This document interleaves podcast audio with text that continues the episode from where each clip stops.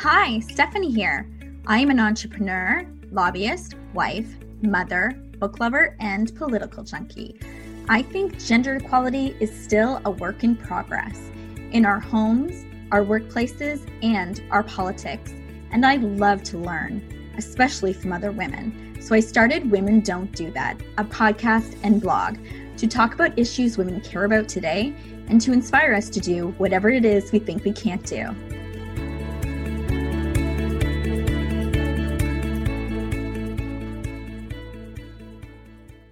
Priya Sam is a former national news anchor and morning show host. I remember seeing her in my living room, and some of you may recognize her too. Now she hosts a podcast called The Turning Point. It's an innovative podcast and web series. And in each episode, she interviews a guest about a major turning point in her life. Priya has also worked in technology, is a consultant, and a keynote speaker. I hope you enjoy this episode.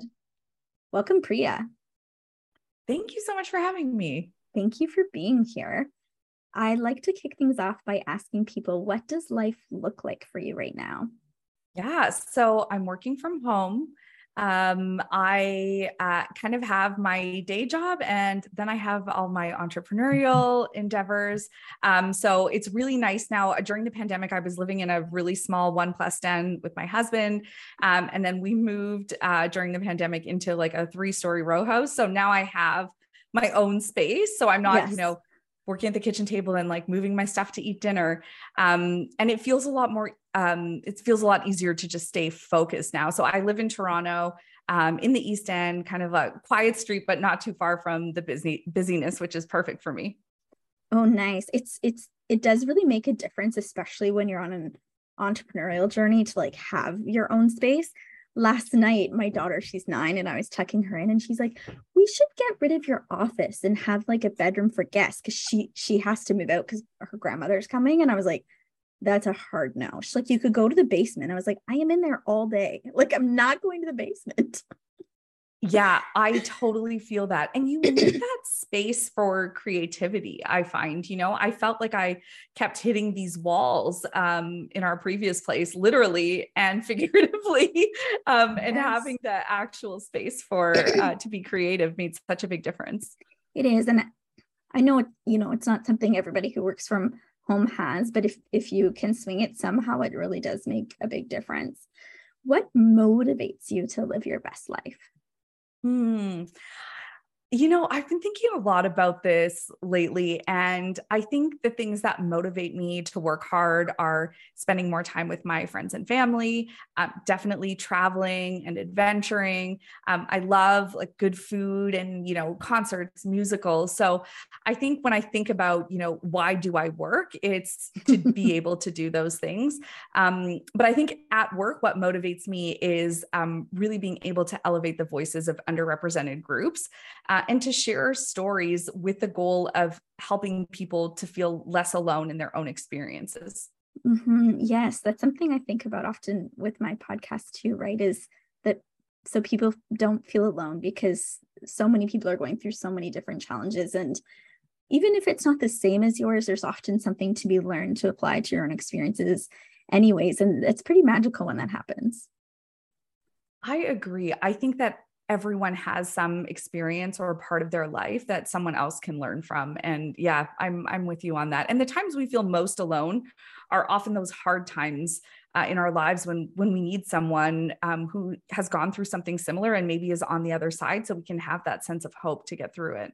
Yes yes for sure that definitely helps when you can see somebody a few few steps ahead there's like a path or something to help you get there can you walk us through as we get to know more about you and your story, you know, where you started career your career, what you're doing today, yeah, absolutely. So um, I started my journalism career in Halifax, Nova Scotia. I um, actually had, before that, I was teaching English in South Korea. Um, and I was ready to come back and kind of get back into journalism. I'd done my undergrad in, in journalism and then, you know, gone on this, this little detour to teach English. Um, so I came back, moved to Halifax to do my master's. And while I was there, I started working at um, the local CTV station there. And I worked behind the scenes as a newsroom assistant. Um, so I was answering phones, rolling the teleprompter, printing scripts for the anchors. and it was really that was my introduction to to television so i um, started behind the scenes and then um, on my days off i'd come in shadow the reporters I put together my own version of their stories and like kind of ask whoever was willing to give me a few minutes, any of the producers to take a look at it, give me some feedback, and then kind of keep working on it. And then eventually they offered me the opportunity to fill in for one of the reporters who was uh, on vacation for a week. So that was kind of my sink or swim opportunity. Um, and thankfully it went very well. And um, that's how I started filling in after that on air. Oh, that's amazing. So you were in Halifax for a few years and then you move on to Toronto. Can you talk about that change? Yeah. So um, after filling in for a little while, eventually I got my first full time job in Halifax. It was on the local morning show, and I became one of four co hosts and um, also the news anchor on that show. And then I also produced and anchored the News at Noon, which was a 30 minute um, news show. So I um, I was doing that for a few years, and then eventually in 2017 in the winter, I was asked to come to Toronto and fill in on uh, CTV's national morning show called Your Morning, and I came for three days and it was incredible. Um, and then I went back to Halifax and I was kind of like, you know, okay, now what? I just had this amazing experience. I'm kind of like riding this wave. Yes. Um, and I made some great connections. Um, and I was really wanting to move to Toronto. My family is nearby. Um, and, you know, I, for the media market in, in Canada, um, you know, kind of it's, it's the place to be, right? There's the most opportunity yes. here. So about six weeks later, I was watching the show that I had filled in on, the National Morning Show, and I saw that the host I had filled in for announced that she was pregnant and um, she would be going on mat leave soon. So uh, I applied for the position. It was a one year role. Um, and then I got the job. So um, I moved to Toronto after that and spent a year uh, filling in for her on the national morning show. And um, that was uh, you know and um, career wise an incredible experience. And um, after that i went to global for a few months. And then after that i actually transitioned into tech um, which is where i work now. And then uh, during the pandemic in 2018 is when my entrepreneurial uh, endeavors sort of took off. A fascinating uh, experience and, and story that you've had. I remember watching you when you were on your your morning on on the TV, and uh, what just what a f- phenomenal experience to be able to have. But I also know it was really challenging, and we're going to talk about that side of journalism and, and your experience doing that as well. Do you ever miss it? Do you ever miss journalism? I do. I miss, um, I think, I mean, I really miss the storytelling. I mm-hmm. felt so lucky to meet so many um, just incredible people. And, mm-hmm. you know, having a platform like that, you really get to um, elevate and amplify stories that people might might not hear about otherwise. So that was one of the reasons i started my podcast too was because i was really missing that. Um, there were things about it i didn't love. You know in my um, last role i was um, basically at a crime scene every morning mm-hmm. and i didn't love um, that aspect of the job. And and you know as you mentioned there were there were certainly other challenges behind the scenes as well. Um, but when it came to the work itself, that's what I really missed was um, was kind of the people stories that I got to share. Right, and yeah, definitely, we'll jump into that in terms of the podcast and how you're continuing with that because it it's like you found a way to keep some of the parts that you love and also to have ownership of it, which is really amazing. Absolutely. I want, one of the things that stuck out to me, I was following you on Instagram, so I've been following a bit of your your entrepreneurial journey, and uh, I saw you do a post about your exit from journalism and some of the racism and discrimination that you faced and I was like I have to have her on. I think I I think I DM'd you like right away. I was like you need to come on my podcast. Like you said because so many people experience things like this and it's important for other people to know about these stories and and that they're not alone and also for the rest of us to change and, and be and do better. So can you talk about that experience? Yeah. I think this really started for me um, when I was in Halifax. And I don't know that I knew what was happening at the time. You know, I think a lot of it really hit me later on. So, um, a couple of examples that come to mind, you know, I would um, ask, for example, I remember this one day we um, had this story I was reading on the news about a car accident, and we had mentioned the race of the person who was involved. Um, and there was just no reason for it. It wasn't, you know, someone they were lo- a suspect they were looking for. It was just kind of in the story. And so I just asked the person who wrote the story, who was one of the producers who would have been above me, um, you know, in, in terms of authority um, you know why are we mentioning this person's race in the story? It doesn't seem relevant here. And i basically got you know an eye roll and uh, oh you're so sensitive about these topics. And i just you know first of all was kind of taken aback but second of all it made me feel like i shouldn't have brought that up. And then nobody around me, there were other people who heard this conversation, like no one around me said anything. So I felt a little bit embarrassed. And then also like, oh, you know, am I wrong? Maybe I, maybe I am being sensitive. And so I kind of just went back to doing what I was doing. And, you know, after a few of those situations happened, um, it certainly wasn't an isolated situation. You know, things like that would happen fairly regularly. I just stopped speaking up. And mm. um, it really took a toll on my confidence. You know, I feel like uh, over time it was kind of this like chipping away. It's like that, you know, one paper cut, you're okay. You know, ten, you're you're okay, and then you know after a thousand, you're kind of like, whoa, like what's happening here? You know, I'm I feel like I'm like losing all of the things that sustain me here and so um so that's what it was for me was you know aside from the more overt experiences with racism where you know i would pitch a story about um an underrepresented group of people and someone would say i don't think our audience cares about that you know there were certainly things like that that were more overt but i think those smaller microaggressions are really what started to take a toll on me and the lack mm-hmm. of allyship that that i had mm-hmm. Did you also find, Priya? I know lately there's been a lot of conversation about online hate and people saying and doing terrible things to journalists in Canada. Was that something that you experienced as well? You know, didn't experience that to the extent that I feel like people are experiencing it now. Like a lot of um, women of color who are journalists are are posting these horrifying emails and social media messages that they're getting um, you know there I, I definitely think that is something that has really escalated in um, in the last few years.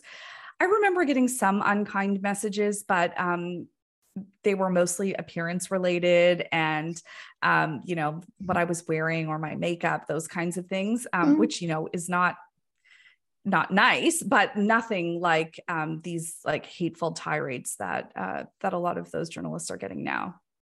Yes, it's uh, it's none of it's okay what you experience with what they experienced and um it's there's a lot going on in journal journalism today right right now and and certainly um in Canada. So was that part of your story about why you transitioned into tech?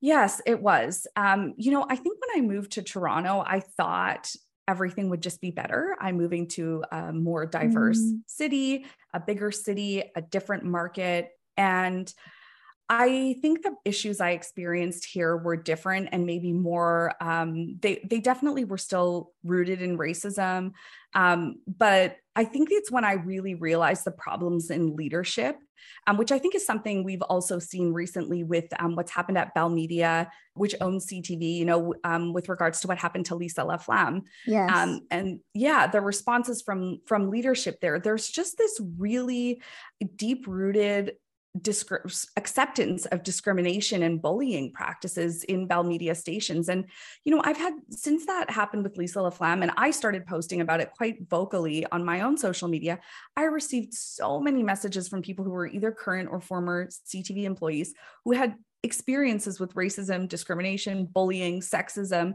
These are just common themes. They're not rare experiences. And for me, I I eventually felt like, you know what, I even though I love the actual work, the toll this is taking on my mental health is not sustainable no. and I need to leave. And so um, when I found a job in tech, all I wanted was to work somewhere where I was treated well and I felt valued. I didn't worry i wasn't as worried about what i was doing i guess. You know obviously I, I wanted to do work that i would still enjoy but i i kind of had accepted that i might not get the same satisfaction that i i got in journalism. Right. Um, and then yeah I, I felt like let me just try that and see if i can rebuild my self-esteem and and my confidence and maybe get some objectivity. And if i really miss it i'll go back. Yes, um but to give and, yourself some distance yeah, exactly. Mm. Um, so yeah, so that's what I did. And I think once I entered a new work environment where I was respected and I was treated well, I I honestly I I still remember my first week. Somebody came over and was like, Oh, how are you? You know, how's everything going? And I was like, good. And they were like, Oh, like you tell me more. And I just I realized like I'm waiting for this person to like yell at me bark an order at me, tell me I did something wrong. And no, this person actually just wants to yes. know about my day and, and hear how genuinely wants to hear how I'm doing. And um, so I had all of these really interesting realizations once I entered, you know, yeah, to even realize how how how deep some of those issues really were. I'm so sorry that that happened to you. Yeah, okay. you know, I am too. I mean, in some ways, I feel like it's helped me appreciate other things more. And and now I'm in a place where I can speak out about it. I mean, for a long time, I couldn't even talk about it because it was just so upsetting to me and emotional. And um, I I had always had this fear initially of people not believing what I what I said or believing my experiences. And so thankfully, you know, I'm in a much better place now where I've gotten past that and I feel like I can use some of those experiences to um, help other people, like help mm-hmm. journalists who might go through be going through what I went through, but also to help other people, you know, kind of like what you said at the beginning, just to understand what these experiences are like and the, what mm-hmm. the impact they can have what do you think like how do we make that change when it's and it's so hard i think because it's systemic it's at the leadership level um like how, how do we move past some of these issues in canada yeah, it's a really important question to be asking at this time. I think, you know, I think on a um, on a level of what can every everyday people do. I think um, I think allyship is what I think about that would have helped me and, and did help me in some moments. So um, there was this one example I can think of where I was, um, I had done this story um, about um, a Black community in Nova Scotia. It was, you know, a, an investigative story that um, had uh, received a lot of attention locally in Halifax.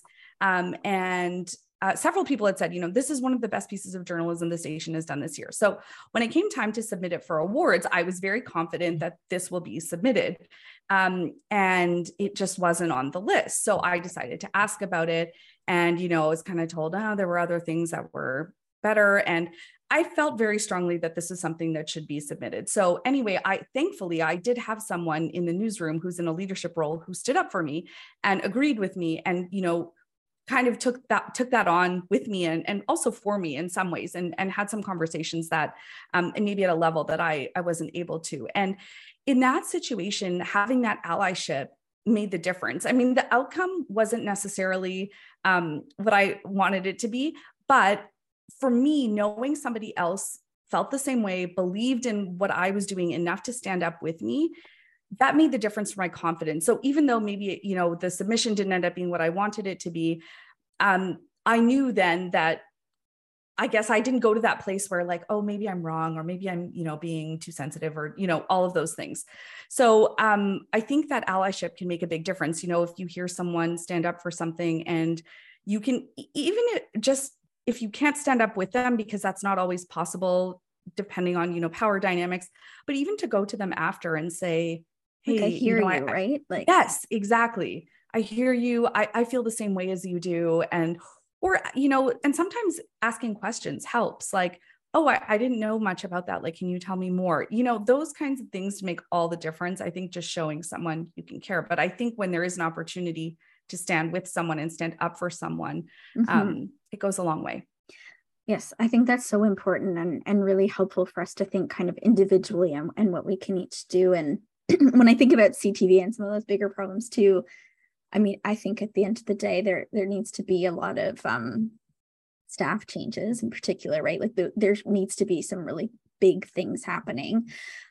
Priya, can you really briefly, just because a lot of our listeners are American, um, explain what happened with when you mentioned Lisa? Yes, absolutely. Um, so Lisa LaFlamme was the anchor of um, the most watched uh, show in Canada. Um, so you can kind of think of her as like a Katie Couric. Um, she um, was so well respected, certainly um, a, a, a person who no one questioned why she had the top job you know mm-hmm. she had gone to all kinds of war zones. She reported on stories of where a lot of male reporters would have felt uncomfortable. So she was very well respected a role model for um, for so many women and girls.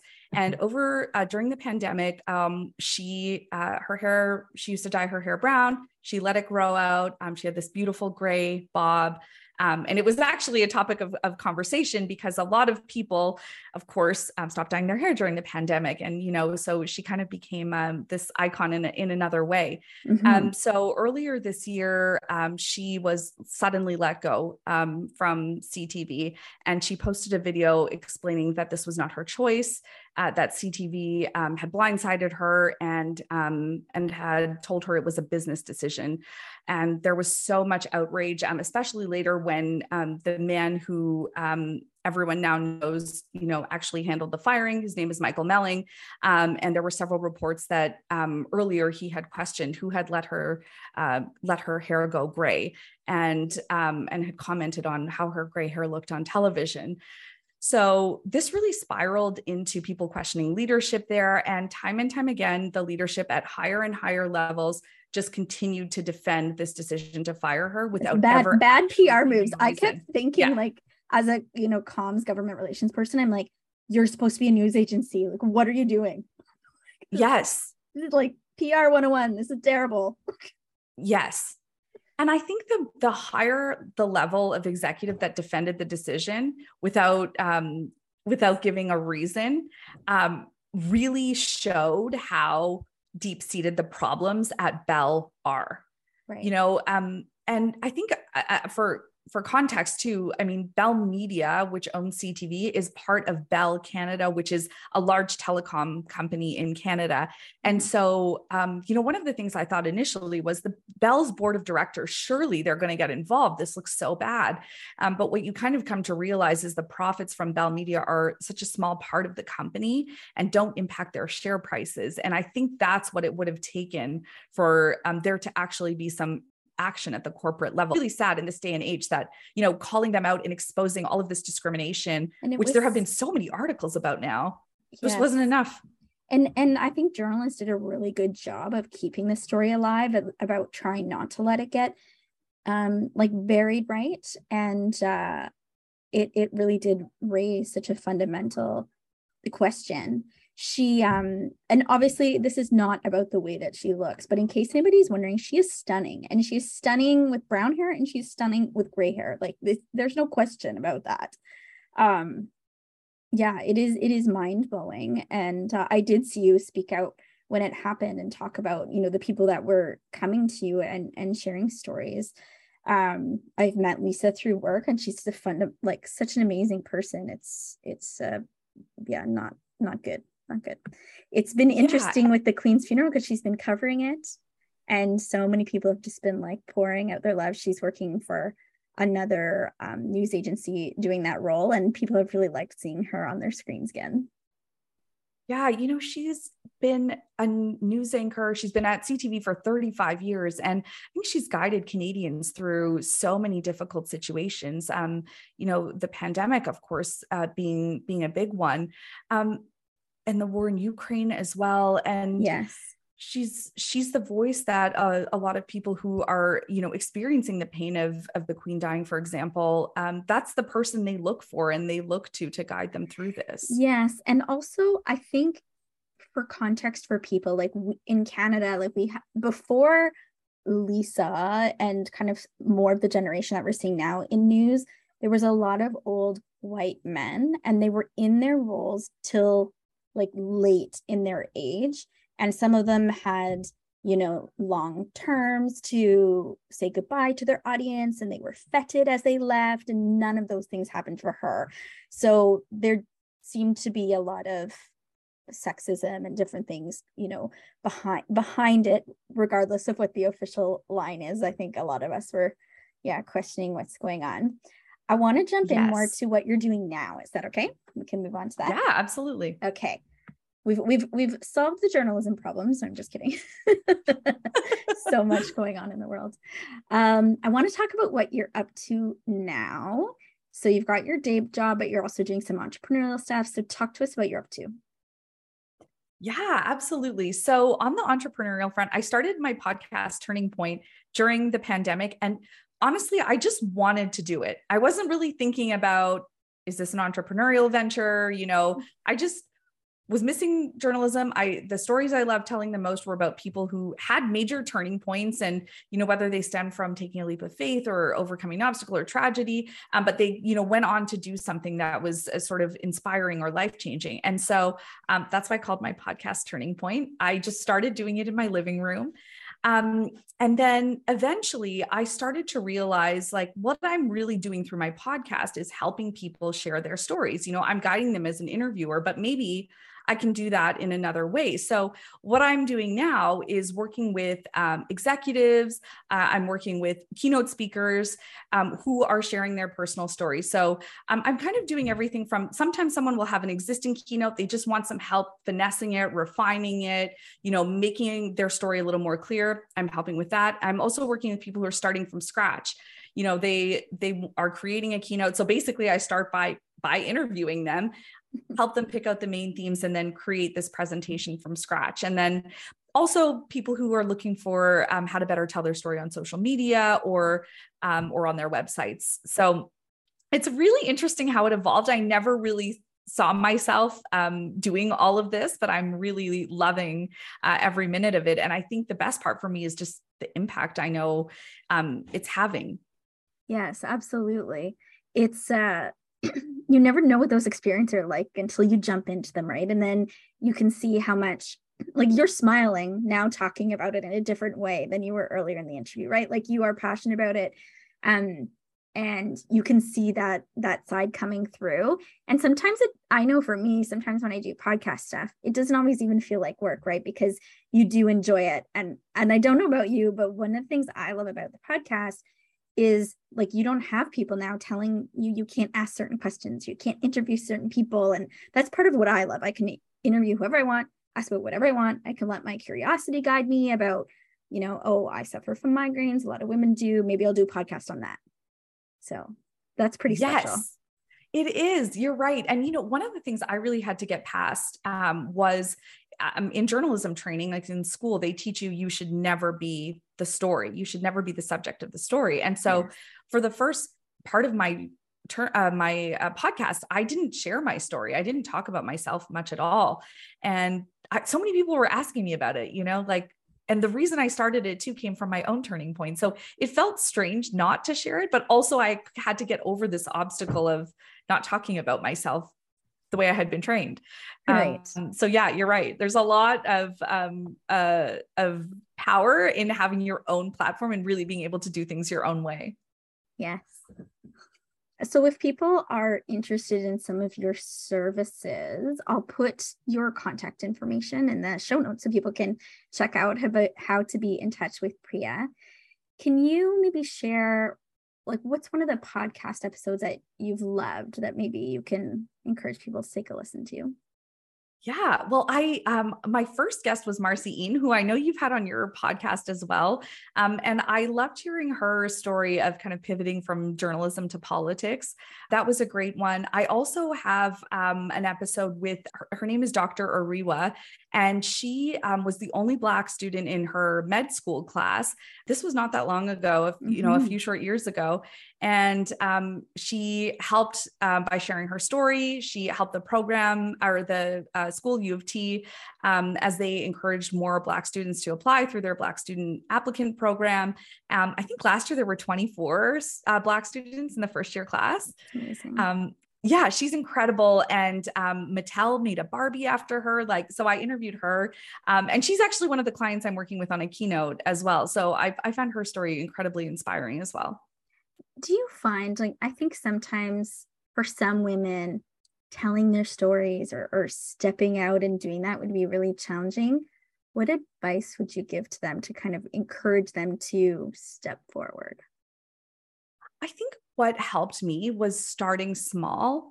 I just started a lot of what I experienced. I didn't even tell the people closest to me because I worried they wouldn't understand. So I really started with telling my family and and telling my friends and that's when I, you know, I some of them started to say, you know, you should share this more widely. Other people might learn something from this or you know might it might help people who have felt the same way as you.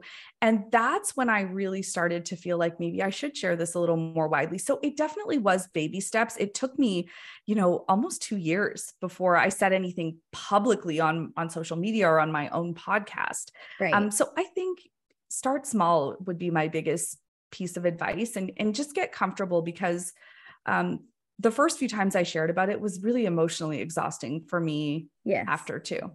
I could see that. Yeah, it is certainly getting out of your comfort zone is is scary, it's tiring and what your part of your story, your turning point is also very traumatic. Right? So it's um it wasn't like you did something scary where you just quit a job and, and took on something new. There, there was a lot more involved with it too. And I think that that changes your experience and and also your ability to talk to it. Do you did you find now with what happened with Lisa and so much more coming out about uh, what's happening with journalism journalists in Canada, like we talked about earlier, ha- has that helped you come up with your own story? Yes, absolutely. I think this um, made me realize how much more comfortable I've become sharing it. And, you know, I'm in a position now where I don't have anything to lose. You know, when if I still worked in the industry, I, I would not be speaking out. I'd be worried yeah. about losing my job, about if I was going to get hired again. And that's the position most journalists are in right now. The ones who've had these experiences, they can't speak out because um, they won't get another job. They could lose the job they have. And um, so, yeah, I think I felt really empowered in this last situation, and like I could be a voice for people who who can't um, who can't speak out. So um, yeah, and it, you know, it certainly hit a nerve too, because I think sexism was also a part of what I experienced too. Mm-hmm. So just seeing that happen to, and I, there, there was something about Lisa's story too that I think resonated around the world, quite frankly, because there was something so personal about a woman with all of this experience just getting fired like she was nothing, you know? Yes. Um, and I think it was destabilizing for a like, lot of people. I, I don't know for younger journalists that are women, like if that can happen to her, like I just it's I I wouldn't want to work in that industry anymore either.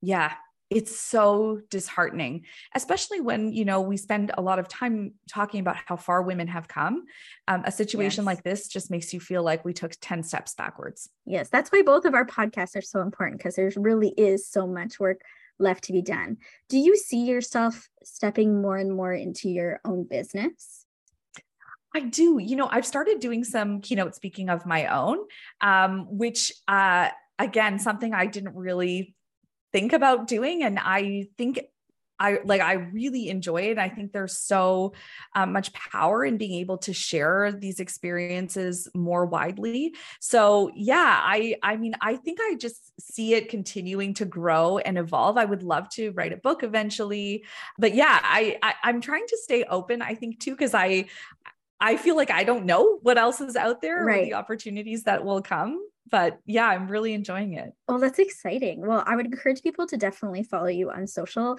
especially if they're interested in, in speaking. And I was, I follow you on Instagram, but I did check it right before and I was like, oh, I was like taking notes. I'm like, oh, I, that's, that's a good thing to think about. Or, you know, if you're interested in, in speaking or podcasting or anything, people should definitely be following you thank you so much for for being here it's been great to chat with you and and about your journey and your own turning points I want to jump into some rapid fire questions before we close off.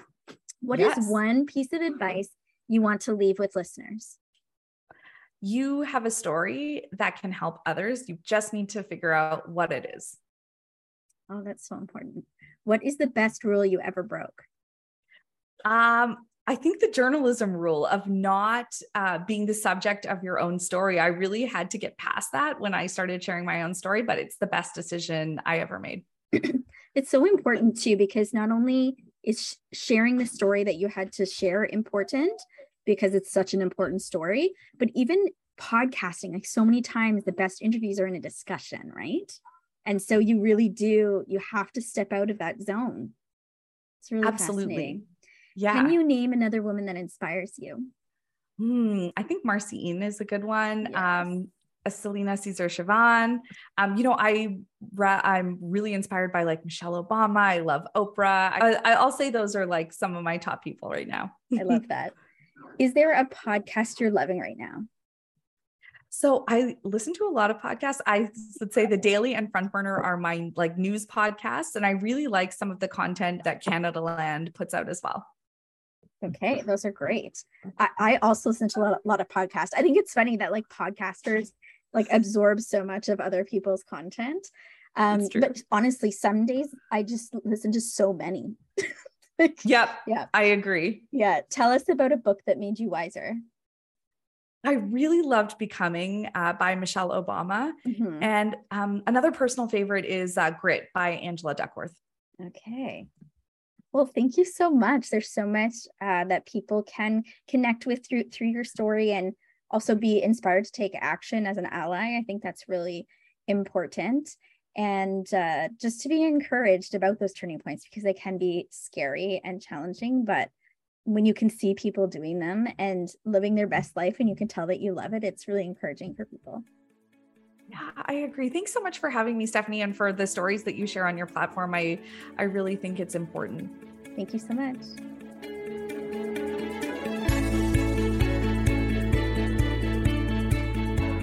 Thank you for listening to Women Don't Do That.